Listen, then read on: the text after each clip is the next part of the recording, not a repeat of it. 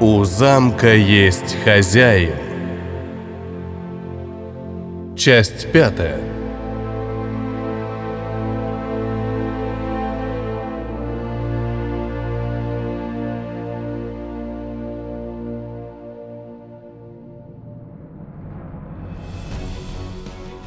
И каким образом кому-то удалось нас так быстро перебросить из одной точки пространства в другую? Дзарт вспомнил, как неожиданно резко выключилась связь с Галаром, и, как всегда, пунктуальный Хехшт сбился в своей работе, запоздало предупредив об опасности. Такие искажения сигналов могло внести только очень сильное поле, как при телепортации.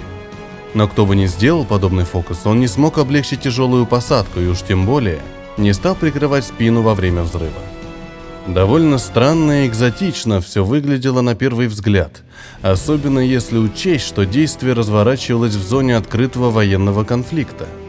Ответом на все вопросы мог стать только сам инициатор последних событий, а до него нужно было еще добраться. Что ж, тогда вперед из песней. Эй, что это? Рыцарь обратил свое внимание на летящий высоко в небе объект – Напоминавший небольшого дракона, аппарат неспешно бороздил голубоватую гладь, словно выискивая кого-то очень маленького. Машина то зависала, то летела опять, аккуратно собирая интересующую ее информацию. «Нас ищут», — резюмировал Хехшт. «Верно. Но мы для нее еще пока далеко. Это универсальный поисковик флагманского корабля богов огня. Нас разделяет около 40 километров — а область сканирования локальна. На локальной области ты многого не найдешь. Ставник Локи должен это прекрасно понимать. Дзарт хмыкнул. Они ищут и не машину, они ищут нас. А мы почему-то оказались в горах. Хекшт на минуту сверился со своими данными. В тактическом описании ничего про это не говорится, но мы все еще живы, а нас ищут.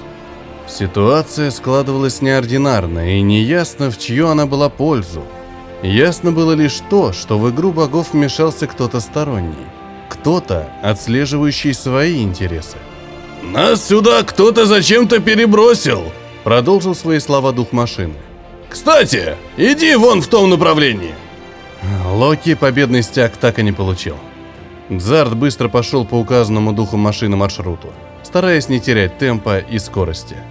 Только вот уточнять у своего помощника, просмотревшего флагманский корабль, куда именно лежит путь, рыцарь как-то не стал. А хотя... Решил рискнуть Зарт. Куда мы хоть направляемся? В надежное место. А что мы там найдем? Сюрприз. Дальше я могу и не идти. Желая показать серьезность своего заявления, рыцарь нарочно слегка замедлил ход. Или немедленно выкладывай свои объяснения. «Хорошо, хорошо, можешь выпендриваться!» Тут же нашелся с ответом неугомонный Хехт. «Но только учти, что через пять часов наступит темнота, а вокруг нас одни горы, и непонятно, кто из местных хищников их населяет. А у тебя всего лишь ножик в качестве оружия». «Ты не учитываешь одну маленькую деталь нашей будущей схватки», задумчиво произнес Дзарт. «Вот и погреми своей силой возле врат перехода. Аргумент магического создания был железный. Или идешь по его наводке, или ждешь грозного Галара, пока он не придет за тобой в темноте. Но вот только по поводу врат перехода Дзар слегка сомневался, ведь он отлично помнил карту силовых линий магии.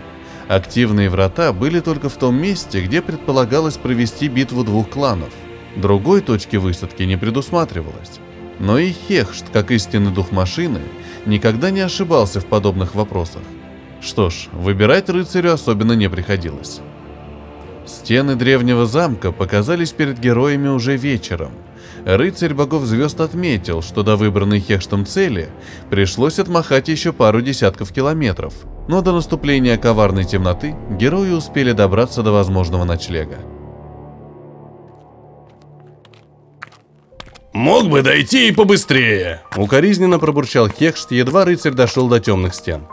«А почему ты вдруг стал таким тяжелым?» Нарочно притворился уставшим с дороги рыцарь, не желая пропадать от банальной скуки.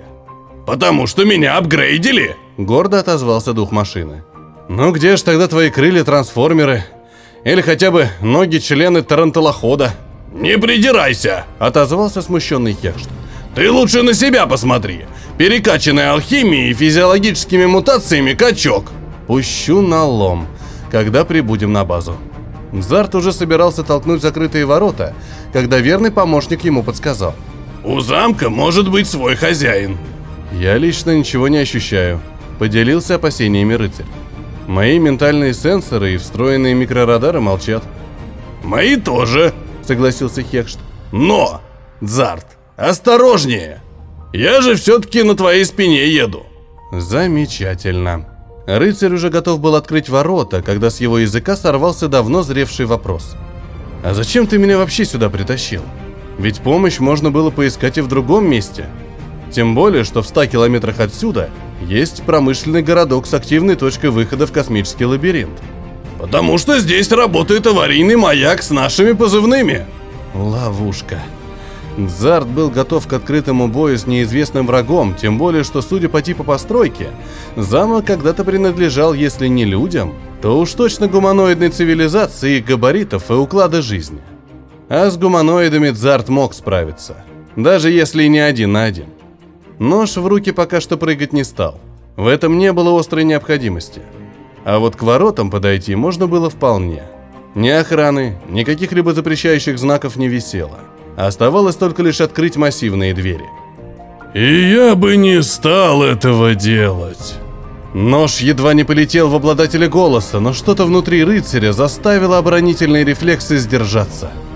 Четыре габаритные фигуры вынырнули из темноты, сбросив с себя оковы невидимости. «Хехшт!» «Их хранит мощная магия, а не техника», — оправдался дух машины. «Я здесь ничего не могу поделать». «Взаимно», произнес по мысли речь Эдзарт. «Бедолага-солдатик нас не видит», произнесла одна из фигур, словно в цирке, доставая из ниоткуда массивный излучатель молний. «Как фокусники!» Отпустил шутку Хехч, сочувственно представляя, каково сейчас его другу Дзарду, которому пришлось испытать всю мощь чужого оружия на себе. Четыре ветвистые молнии оранжевого цвета пронзили грудь Вейтера, не оставляя рыцарю никаких шансов на дальнейшее сопротивление. Продолжение следует.